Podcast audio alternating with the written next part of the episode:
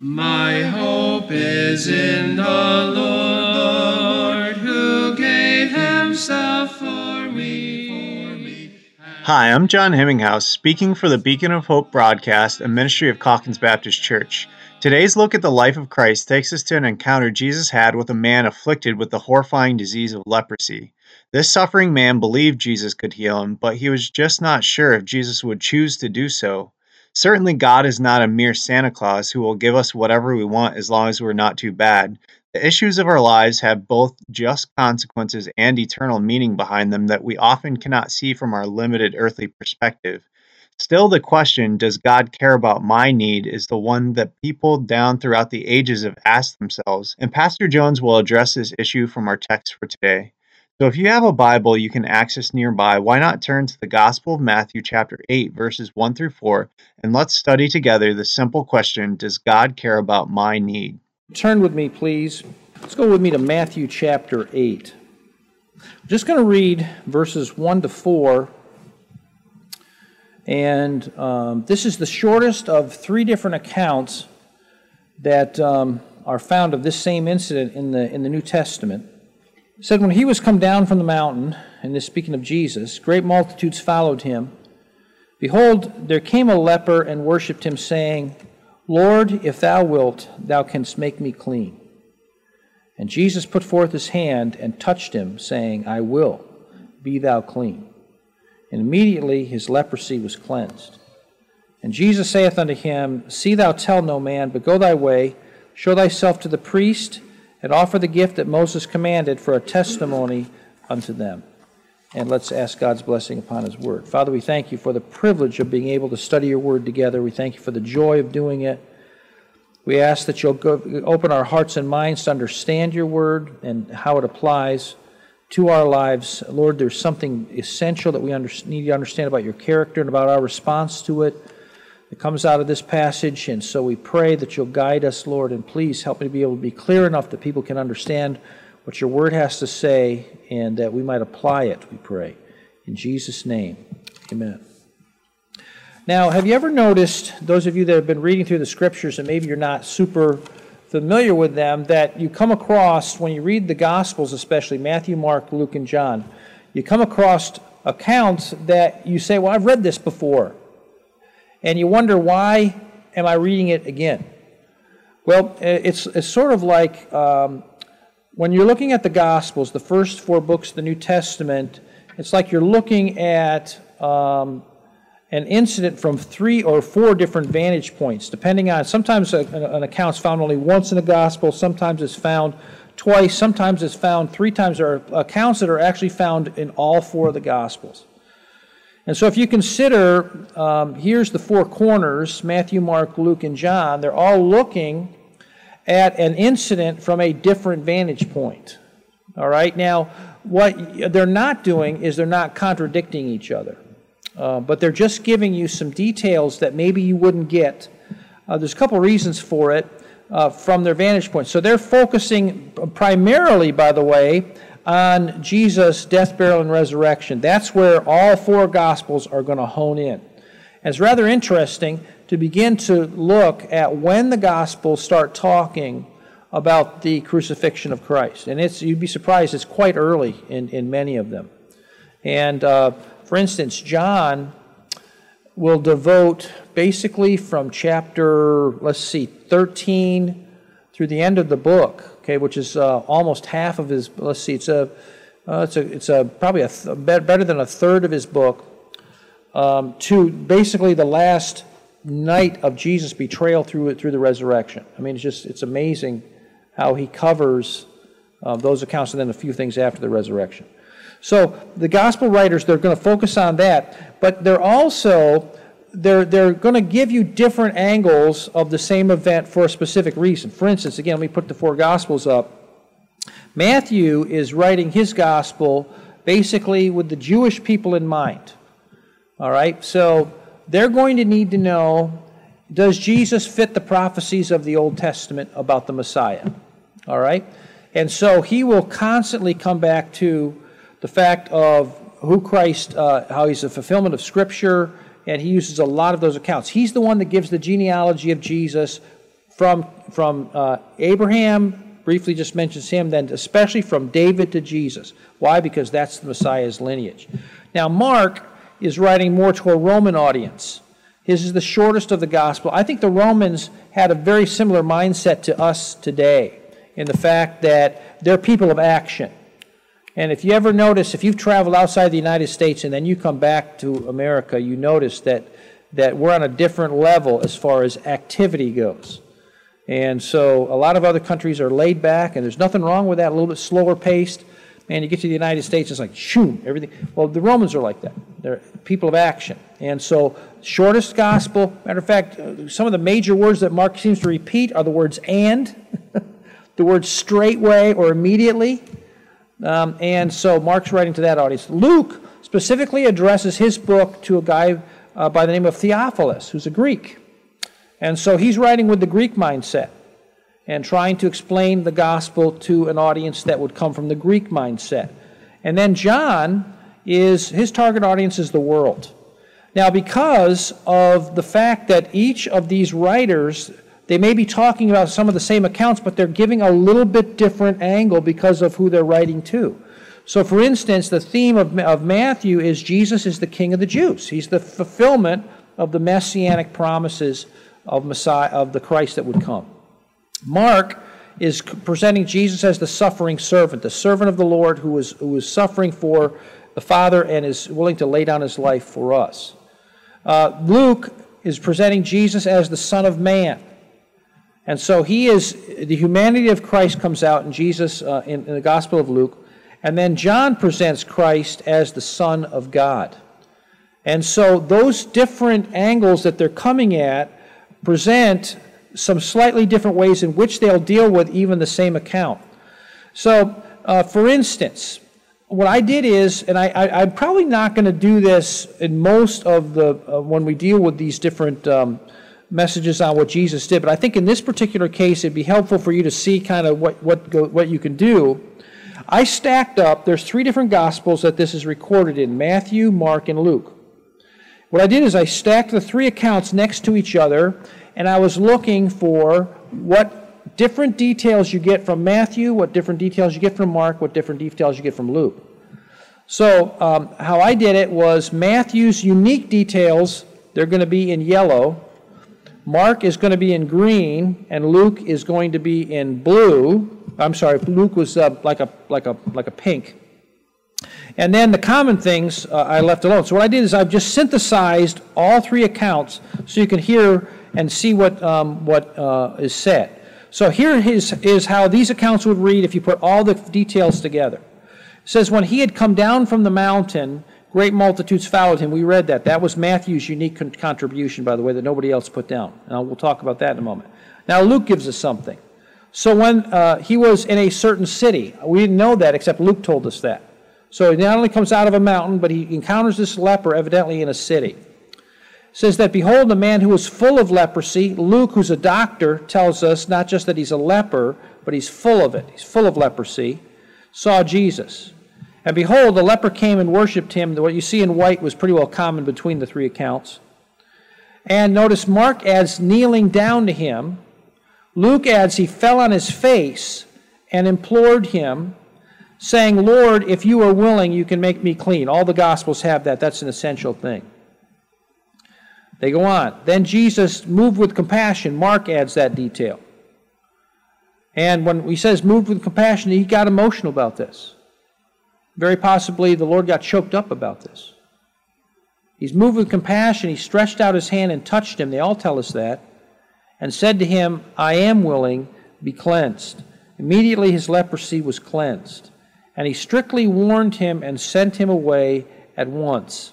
Now, notice, by the way, Mark is, uh, Mark's detail is, is, again, he's always about immediate things. And said to him, See that you say nothing to anyone, but go your way, show yourself to the priest, and offer for your cleansing those things which Moses commanded as a testimony unto them. Now, Mark adds this However, he went out and began to proclaim it freely and spread the matter. Luke tells us the report went around concerning him all the more and Mark adds, so that Jesus could no longer openly enter the city. So Jesus now is had to restrict his ministry because this guy told so many people that the multitudes were just flocking to Christ all over the place. But outside, he was outside in, in deserted places, and they came to him from every direction. So he, Jesus is still having multitudes come, but he has to stay away from the cities. And now um, we get this detail from Luke to hear and to be healed of him of their infirmities. So he himself often withdrew into the wilderness and prayed. So that's the entire account from all those three different angles. So what we're going to do and again, I won't do this normally because I, I really like you to follow along exactly where I'm at. But I'm going to I'm going to synthesize those three accounts as we've just done, and we're going to look at this story, this account, in detail. So let's notice that first part of it. When he had come down from the mount from a mountain, uh, great multitudes followed him. What I'd like to ask you is this: What mountain did Jesus come down from? That's where you're, you're in Matthew right now. Okay, go back with me to chapter five. And let's see which mountain he's talking about. There's not a specific mountain named, but there is something specific that you want to understand. Matthew chapter 5, verse 1. And seeing the multitudes, he went up into a mountain, and when he was set, his disciples came unto him. And he opened his mouth and taught them, saying, Blessed are the poor in spirit, for theirs is the kingdom of heaven. Okay, what are you noticing about Matthew 5, 6 and 7, if you have a red letter Bible especially. So, all Christ's words. Does anybody know this very famous sermon that Jesus preached? It's called the Sermon on the Mount. That's exactly right, the Sermon on the Mount. And that ends in Matthew chapter 7, verse 27. Okay, that's his last words. And then chapter 8, verse 1 says, when he was come down from the mountain. So Jesus had just got done preaching the Sermon on the Mount. That's an important detail. All right, now it says also great multitudes followed him. We're going to think we're going to hang out of that one too. There's another thing I want to get, and then we'll start looking at some. We'll break this down. It says again, where this Luke adds this. There was a when he was in a certain city, that behold, a man who was full of leprosy saw Jesus. Okay. So I want you to think with me for a second at some reasons why Jesus might not have helped this man. Why would Jesus have every excuse not to help him? Well, first of all, I want you to consider this, this fact that he's just come down from the mountain. Doing what? What was he doing up there? He was preaching. Now, I can't tell you how Jesus felt. He's uh, uh, younger than me by some amount. But I would say that when I'm done on a Sunday morning and I've preached a message, I'm, I'm, a, little, I'm a little beat.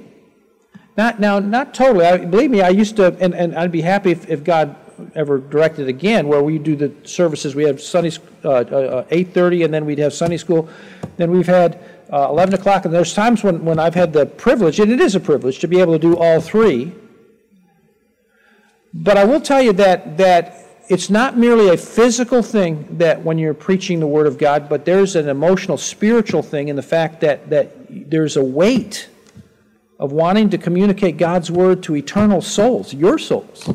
And it matters. And I can just tell you from a pastor's perspective that yes, preaching the Word of God is a great privilege, but it is an emotional and physical, it is a, is a stress. And uh, the privilege way outweighs it, but when Christ comes off that mountain, in all probability, he's tired. So I would submit to you that Jesus is very busy when this leper comes up to him. Now, I want you to think about something else. It says, Great multitudes followed him. What hindrance might that have made toward him helping this leper?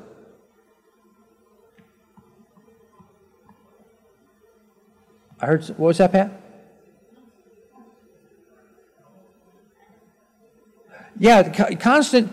Pat's saying constant questions and people wanting access. That's true. That's true. Multitudes following. A lot of people want access to the Lord at this point. You're exactly right. And you, I'll tell you this: if you've ever been in that type of situation, you feel like you can't help everybody. I think that is a that is a real problem. Uh, by the way, I'll just say this little story out of Abraham Lincoln's life. One time, a friend of his came to see Lincoln in the White House. This is um, I forget where I read this, and Lincoln says, okay, so, so they talked a few minutes and howdied and et cetera. He says, what did you want? And the guy said, I didn't want anything. I just wanted to see, see it, spend some time with you. He said, Lincoln wept. It had been so long since anybody had just really wanted to be around him and didn't want something. Steve, you're going to say something. Um, it was, a, it was amazing that the guy even got near him. It is. Uh, yeah, we're coming to that. That's exactly right. With leprosy, Karen, what were you going to say? You were going to say something? You were going to hit on that? The fact is, the leper could drive the multitude away. Highly contagious. Luke tells us he's full of it. It's not just he's got a spot here or there. This guy is a mess. So we have to say that with these multitudes following him, and, and everybody wants access, like Pat was saying, Jesus is extremely popular here, and the leper is not. The leper is somebody Again, in a city situation, all the more this is difficult because everybody has to basically stay away from the leper. So Jesus could actually be hindering other people from following him if he spends time with the leper. Hunter, are you going to say something? Can you imagine that? So Christ could be saying to himself, well, well why do I really want to, you know, if, if, if, I, if I stop and help him, it, it might drive away these other 10 or 20 people or, or 100 people. What were the rules concerning leprosy? There's a whole chapter devoted to it in Leviticus. Shanna? It was, you had to, you were, con, yeah, you were, con, as long as you were contagious, and it, you could go through stages of it. But you had to stay away from people. Tony? You had to yell unclean. If you if you had if you had leprosy and it was it was open and etc., you had to yell unclean. People had basically would scatter from you because again, it's it's it's like a, a slow death sentence. And so Christ, for reaching out to this guy and giving him access, could actually be hindering access to a bunch of other people. Let's go on with the accounts. We're going to put them together again. Behold, the leper came and worshipped him, kneeling down he fell on his face, Luke adds, and implored him, saying, Lord, if you are willing, you can make me clean. So let's talk about how the leper asked Christ for help. How about this idea that he comes? Do you see anything in that statement that he came? I'm sorry? He is he's showing an, an, an issue of faithfulness.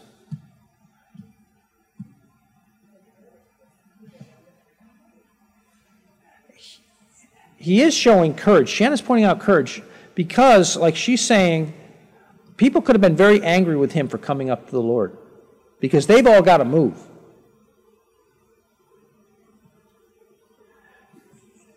And he also, hey, if you were a leper, and I, again, I'm not in his spot. But I just know that there have been times when I wanted to talk to somebody, but I didn't want to go through the um, I didn't want to wait or didn't want to go through the embarrassment. I didn't want to maybe bother the person. And so you kind of think, well, I really would like to talk to him, but if it didn't work out real easily, you kind of walk. Have you ever done that? I've done it on more than one occasion. Where you wanted to say something, but you just, you know, it just seemed like a bunch of other people were in line. And so I felt like I'm not going to take this person's time. I would just put it to you this way He acted. You know what I'm saying? He could have just said, Oh, I wish I could get to Jesus. I wish I, no, there's just no way. People are just going to be mad at me. They're going to be angry with me. I, I, I, I, can't, I can't go through that. He, he, he could have sat on the fence, and, and, and, but he got up and he acted. This is my chance to be healed. And it didn't matter what anybody else said. What mattered is he needed to get to Jesus. And so he acted. I want you to think about this one, this statement. And worshiped him, kneeling down to him, fell on his face and implored him, saying, Lord, if you are willing, you can make me clean. What do you see in that? You're seeing faith. That's exactly right. Joe. That's exactly right. He believed. He believed this. He believed that Jesus had the ability to heal him. Now, what was he a little bit uncertain about? Whether he would. I know you can if you're willing. Have you ever been there? You've said to yourself, you know, I do believe. I do believe that the Lord can help me here. I do believe He can help me. I'm just not sure what His mind is, if He wants to, on this situation. There's nothing wrong with asking the Lord that question. Lord, do you want? What, what's your will? Because sometimes God's will is bigger than what we can see. It always is, but sometimes He has a higher purpose, a different timing. So we see how the leper asked Christ for help. Let me go back and now look at another statement here. We put the accounts together. Then Jesus moved with compassion.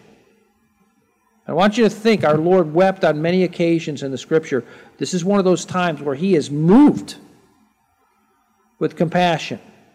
Stretched out his hand and touched him. I want you to think about that. And said to him, I am willing. Be cleansed. And immediately his leprosy was cleansed. So let's talk for a moment about how Christ responded to this leper's plea. Let's take that first statement Jesus moved with compassion. What do you see obviously there? It's pretty easy. He cared. He's not just, um, he's not just, uh, well, I, will show you a picture after a little bit here of a, of a baseball player signing an autograph.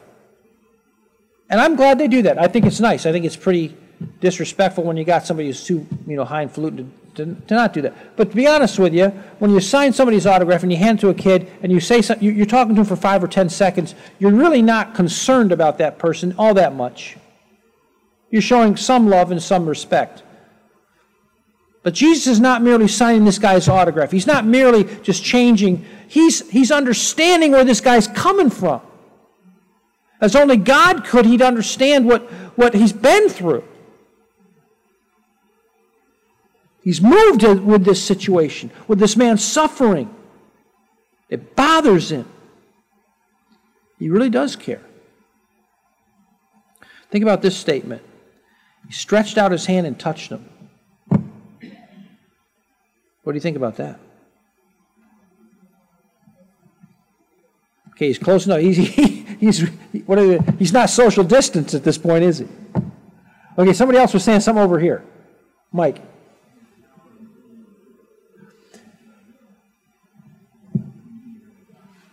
He does have the power to do it. But there's a problem with touching him. Joe.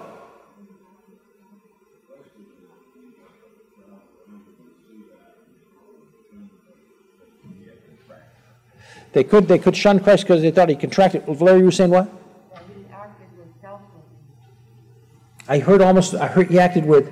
With selflessness, he had more concern for the other person. He does act with selflessness. You're right. If this guy is full of leprosy, how long do you think it's been since he was touched? What does human touch do? What do we communicate when someone touches us? What's that? Love, acceptance, comfort, compassion. I remember this one lady, I don't know if I, I don't remember who it was. I don't know if it was a person I knew personally or saw on television, I forget, but she, she was in the habit of, of in, again, this is pre COVID, but she was in the habit of, of she worked in a nursing home and she would hug the patients routinely. And she had an insight that I had never thought of till I heard her speak. She said, Many of these people have lost their mate, they have not been hugged in years. And that's probably true for many of them. And she. If you're just they, joining us, you're listening people, to the Beacon really, of Hope broadcast, they, a ministry of Calkins Baptist Church. And, and, and now, to, back to the message. And to show welcoming, show love, compassion. Jesus could have just spoken it, and he'd done this on other occasions, and that guy would have been just as healed as if he hadn't touched him.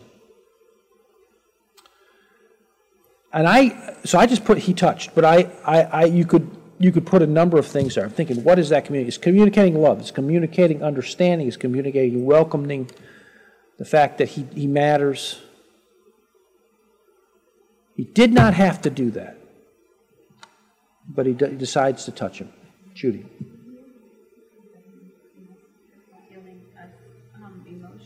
That's right. That's a good point. What Judy said is he healed him physically, but he cares about us emotionally. Absolutely. All right, let's take the next statement. He said to him, I am willing. Now think about it. He said, Lord, if you are willing, you can make me whole. He says, I am willing. Be cleansed, and immediately his leprosy was cleansed. So, what would we say about Jesus here? Don't think too deep. Huh? Loyal love, definitely. I'm just going to put this He helped. He stepped in and helped. Let me ask you a question. Do you think Jesus, could, if you hadn't known the end of the story, would you have expected Christ to do anything other than what he just did? I don't. I think the only thing that would have surprised me would be the touching, the fact that he would actually reach out and touch this guy. But he touches him and he heals him immediately. I'm not surprised that he helped. Can I say this? I'm not surprised when God helps you. I am surprised, all, all too surprised, when he helps me.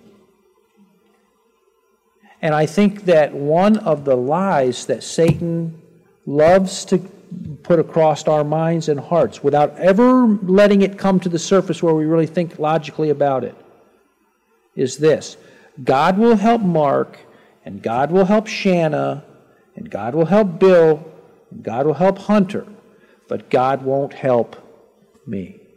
You ever feel that way? He helped him. Let's look at the next section. And he strictly warned him and sent him away at once and said to him, See that you say nothing to anyone, but go your way, show yourself to the priest, and offer for your cleansing those things which Moses commanded as a testimony to them. Now, what is Christ asking of the leper at this point? Well, let's go back and look at it. He's saying, Say nothing to anyone. So, what's he asking him to do? Be quiet. Right, be quiet. Why? Why wouldn't the Lord say, blast this around? Tell everybody what I did for you.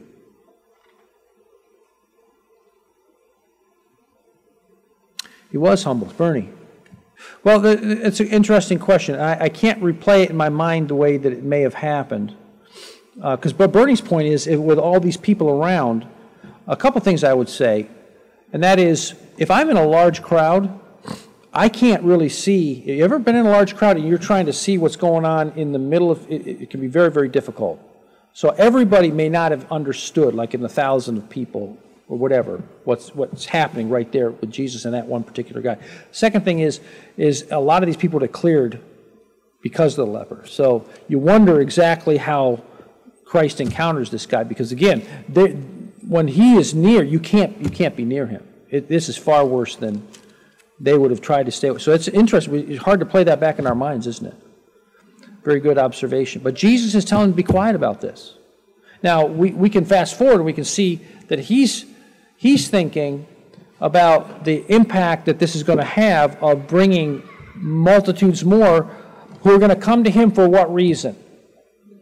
For healing. And they're not really going to come uh, for, for salvation or out of interest in that.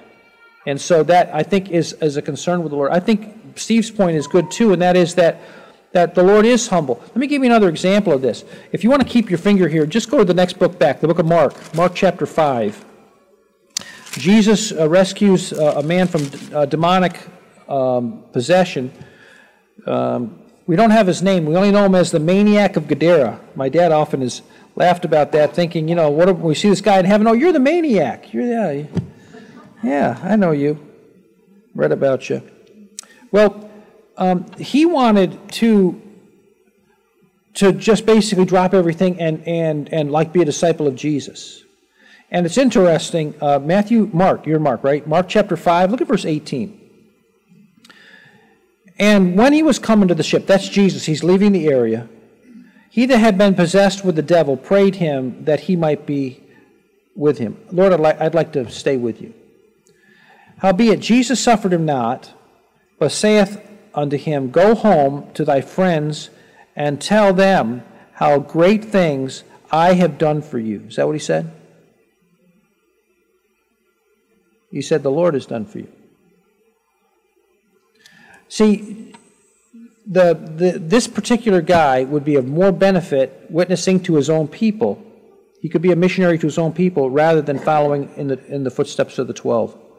And so Jesus sent him back, but he didn't send him back to tell everybody about Jesus of Nazareth. He sent him back to tell everybody about the Lord.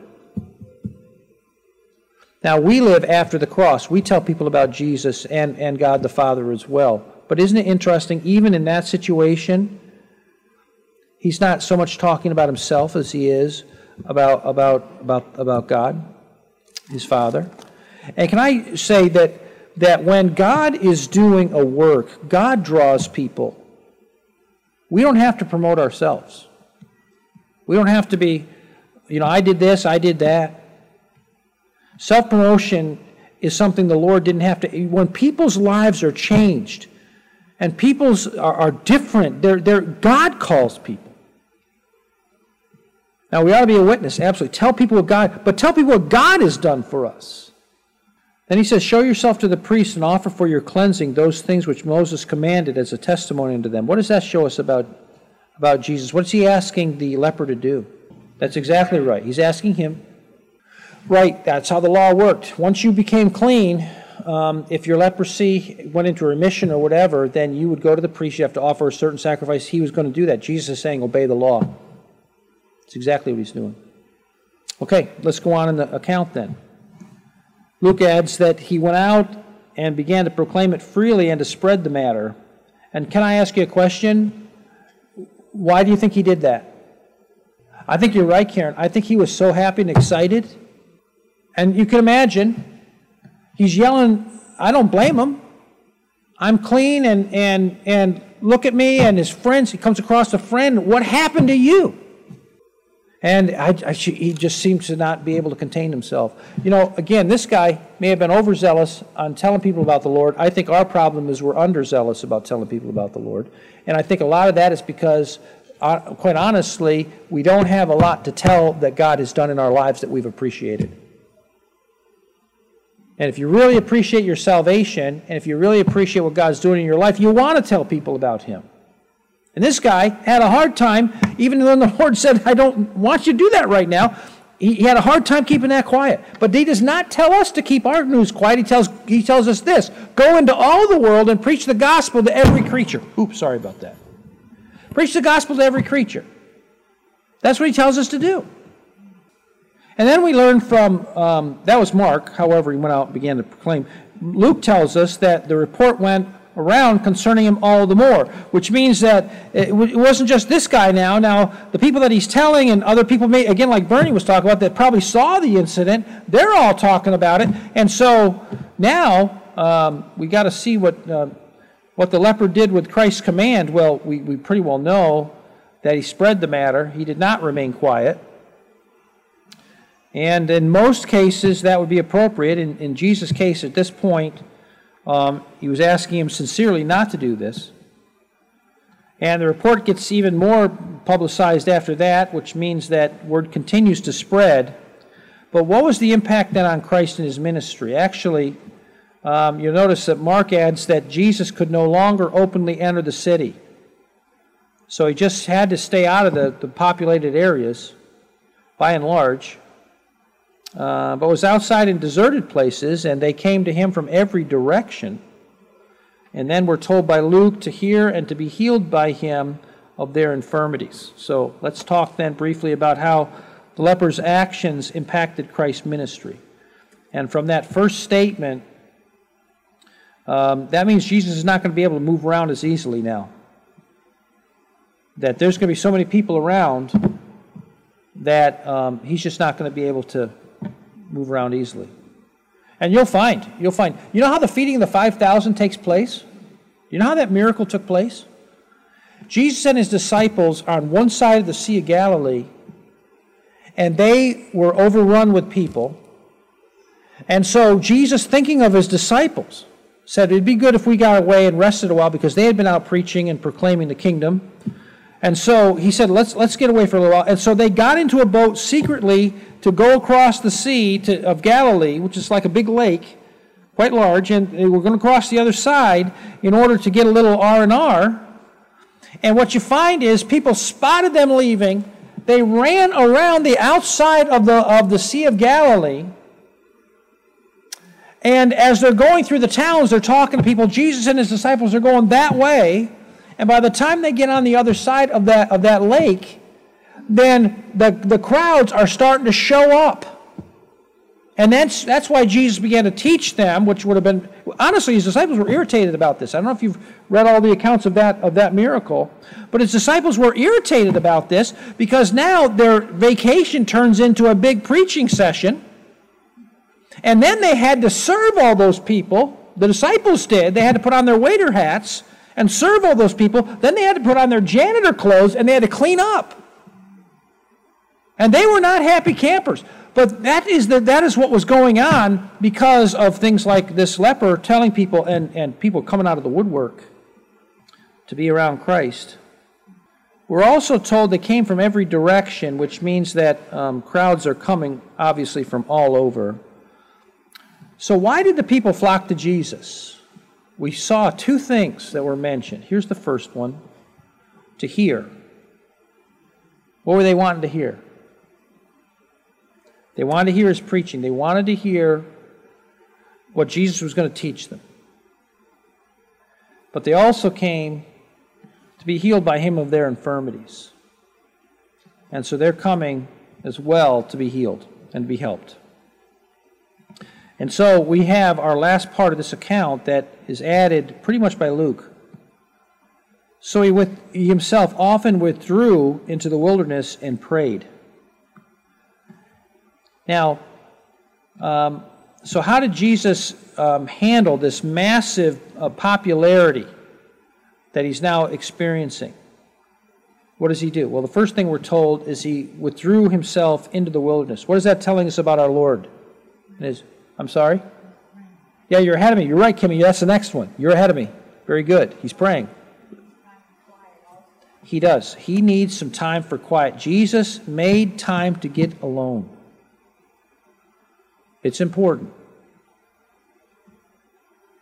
Uh, sometimes I think that's one of the dangers of our generation is, is that we can always have media at our fingertips. And if you notice, even when people are standing in line, or you know what? Tom Palmer and I were sitting in a restaurant. This is probably maybe four or five years ago. And Tom says, Look around and notice how many people are sitting across from each other in, in the restaurant and they're not even talking to each other because they're on their phones. And that's sad.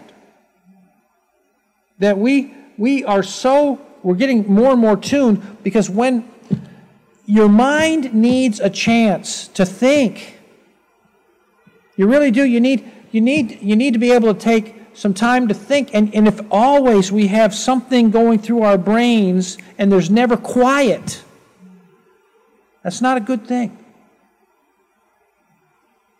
Our Lord, in the midst of tremendous busyness, is making time to get alone. And according to what Kim's saying, she's exactly right. He's praying while he's doing it. He's spending that time with God the Father. He's not sitting in yoga positions and all the things that, you know, people are thinking about today, which has a lot of emptiness to it. He's spending time with God.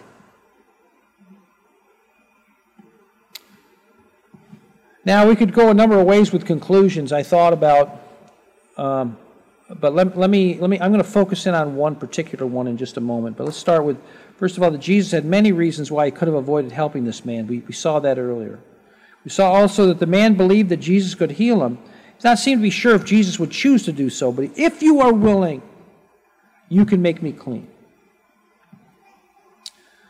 Jesus evidenced both helpfulness and compassion. Again, he's not like the ball player just signing a ball or a hat or a program. He's moved with this man's suffering. So, also, that if Jesus would be so kind to a man full of leprosy, I believe you have every right to expect that he will be kind to you too. Not expect in a sense that God owes this to you, but expect in the fact of that's how good God is. That he would care about me. I've written down Matthew chapter 11, verses 28 to 30. It was the end of a message that Jesus gave where he said this Come unto me, all you who labor and are heavy laden, and I will give you rest. Now think about that. He said, All you. That's recorded in God's word, so you and I can read that today. Come unto me, all you who labor and are heavy laden, and I will give you rest. Then he says, Take my yoke upon you, which is an amazing statement. And we, again, that yoke is the yoke of an oxen, and the idea is simply this I will pull with you in life. Enter into my yoke, become part of me. I'll pull with you. I won't just zap you and, okay, you can now be saved and go on to heaven. I am willing to go with you through life. Take my yoke upon you and learn of me. For I am meek and lowly in heart. I'm humble. You'll find rest unto your souls. For my yoke is easy, my burden is light. Number five, just as Jesus touched the leper who came to him by faith, you too can expect Jesus to touch your life if you will come to him by faith. And I want to show you some examples as we wrap this up quickly from a certain book of the Bible the book of Judges. You want to go back in your Old Testament, you can leave Matthew behind, we'll not be back.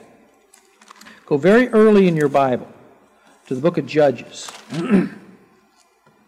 I'm just going to kind of walk you through. I, I just want you to find this book, and if you can, mark it. You get a chance to look at some of these scriptures later. And this idea of crying out to God is a theme that I've been noticing. I've just been going through Judges of my devotions, and I'm seeing this. I'm, I'm awakening to this theme of the Israelites crying out to God. And it gives me great encouragement that I can do the same and you can do the same. And I'd encourage you on this front. First of all, when the nation is reaping consequences of disobedience to God, do you think we're in that spot right now? I do. You and I can cry out to God. Let me just show you some examples. I'll just show you. Othniel's generation did this. Chapter 3, I'll just show you one, one example. I'll, I'll list the other ones for you. Chapter 3, notice if you would, starting with verse 7. Children of Israel did evil in the sight of the Lord and forgot the Lord their God and served Baalim and the groves. That means they got into idolatry. Therefore, the anger of the Lord was hot against Israel, he sold them into the hand of, we'll let you pronounce that, king of Mesopotamia. And the children of Israel served him in eight, eight years. And when the children of Israel cried unto the Lord, there's your statement. You're going to find it repeatedly. When they cried unto the Lord, the Lord raised up a deliverer to, uh, to deliver the, uh, of the children of Israel, who delivered them, even Othniel, the son of Kenaz, Caleb's younger brother. And so you find this, this pattern developing in the book of Judges. Israel fails as a nation. They get into idolatry. They get into sin. They cry out to God, and God answers. Skip down to verse 15. So, but when the children of Israel cried unto the Lord, the Lord raised them up a deliverer. So we see this happening in Othniel's generation. It happened in Deborah's generation, chapter 4, verses 1 to 3. It happens again in Gideon's generation, in chapter 6, verses 1 to 7. It happens again in Jephthah's generation, chapter 10, verses 6 through 10. These are all cases where the nation was being judged by God for its disobedience to the Lord, and, and believing people cried out to God and said, God, you got to help us. And the Lord answered.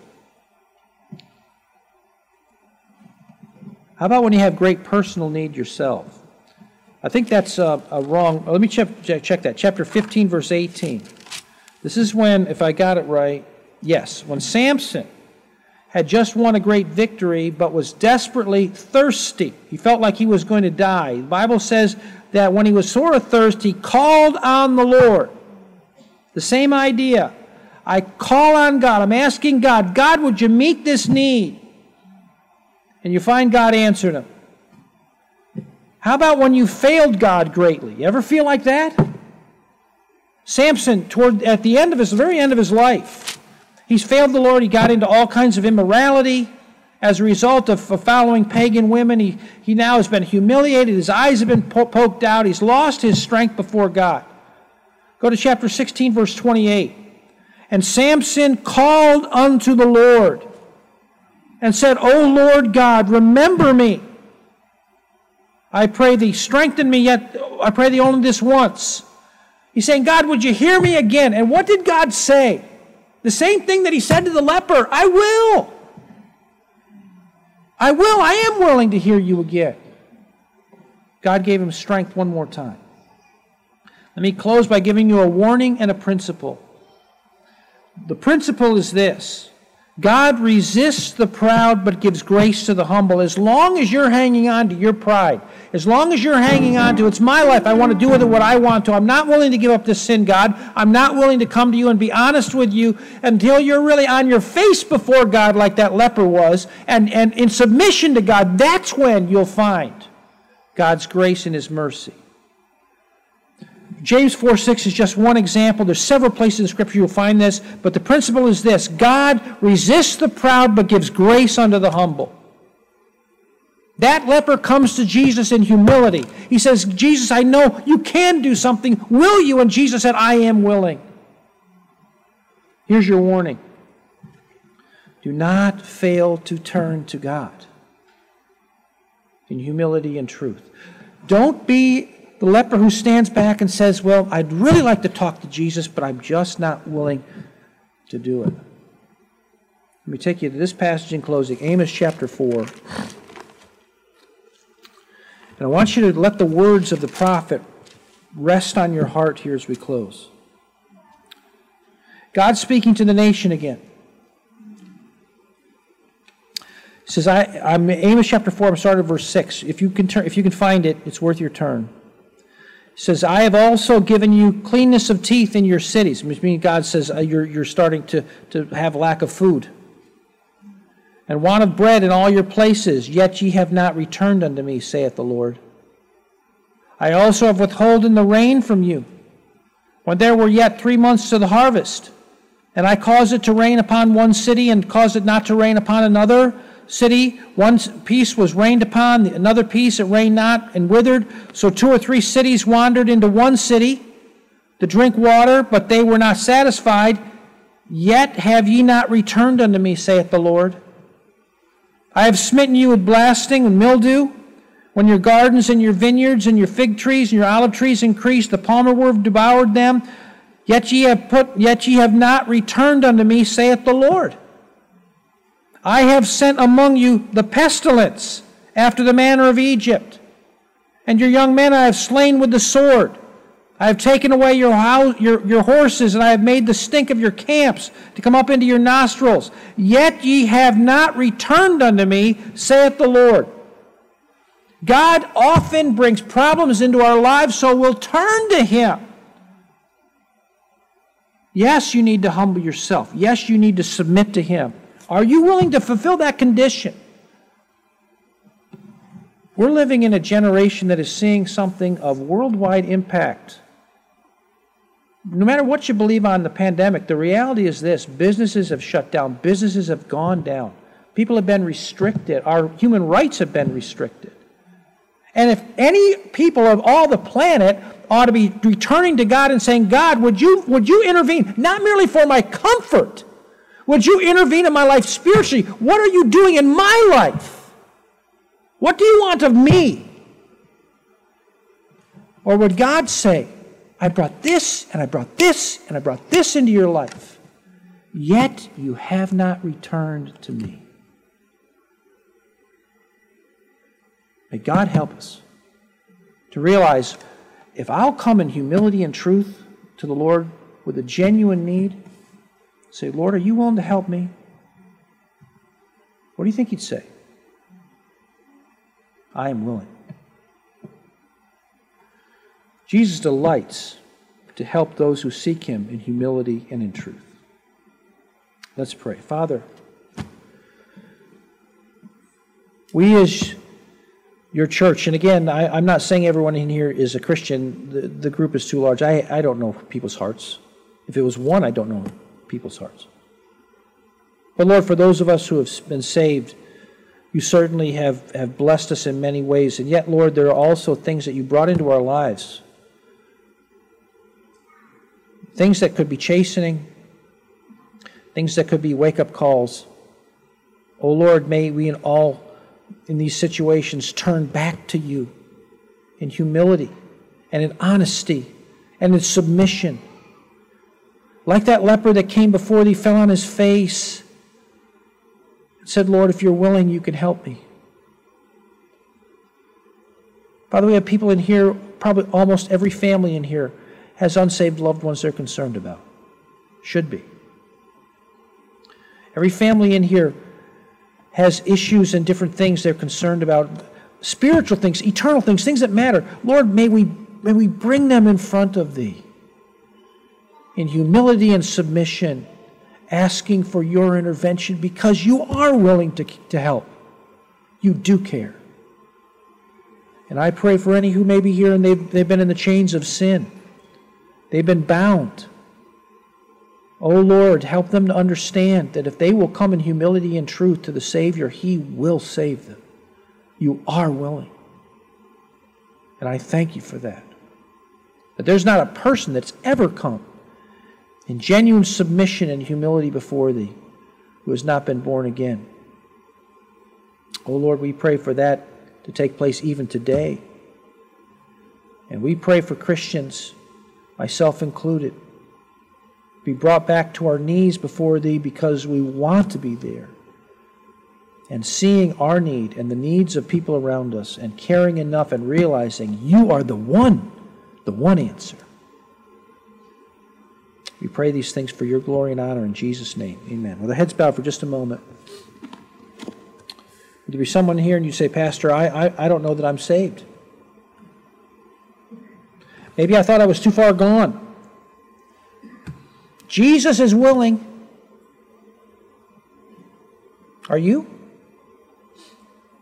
If you're here and you say, Pastor, I'd like to I'd like to talk to somebody about accepting Christ. If you just lift a hand so I can see it, don't let me miss it if, if that's where you're at. Okay, I'm not seeing any hands, but if I missed you, please come and see me. Maybe there's a Christian here and you'd say, you know, I've, I've, I've got issues and something's been going through my brain. Is I can see it's not God saying God's not willing to help me. God doesn't care about me. That's a lie. If you'll humble yourself before Him, He will answer. I don't need a raise of hands on this. I just ask that before God, you'll determine, by your grace, God, I'm going to cry out to you because I know you are willing to help me and bring that burden before Him right now. Father, as we close, we give these burdens to Thee that these loved ones, these dear saints are bearing. Lord, I've got them. They've got them. You are willing to help. We claim that. We trust that. We hang on to that. And for any that are still lost, O Lord, awaken them, we pray, in your mercy. We pray this for your honor and glory in Jesus' name. Amen. Can you think of troubles and afflictions that God has brought into your life? Have you turned to God in your suffering and asked for his help, or have you gone on seeking to solve your problems without him? Why not turn to God today in humility and sincerity? Remember, God gives grace to the humble. If you would like some extra spiritual help, like counseling, prayer, or some help with questions from the Bible, you can email us at help at calkinsbaptistchurch.com. Calkins is spelled C A L K I N S. Again, that email address is help at calkinsbaptistchurch.com. Maybe while you were listening, someone came to your mind who could profit from this message. You can send your friend a link to this podcast at radiobold.com slash calkinsbaptist. As we leave you today, we pray that this broadcast has been a beacon of hope in your life to point you to the light of the world, Jesus Christ. May God's richest blessings come upon you. Thanks for listening.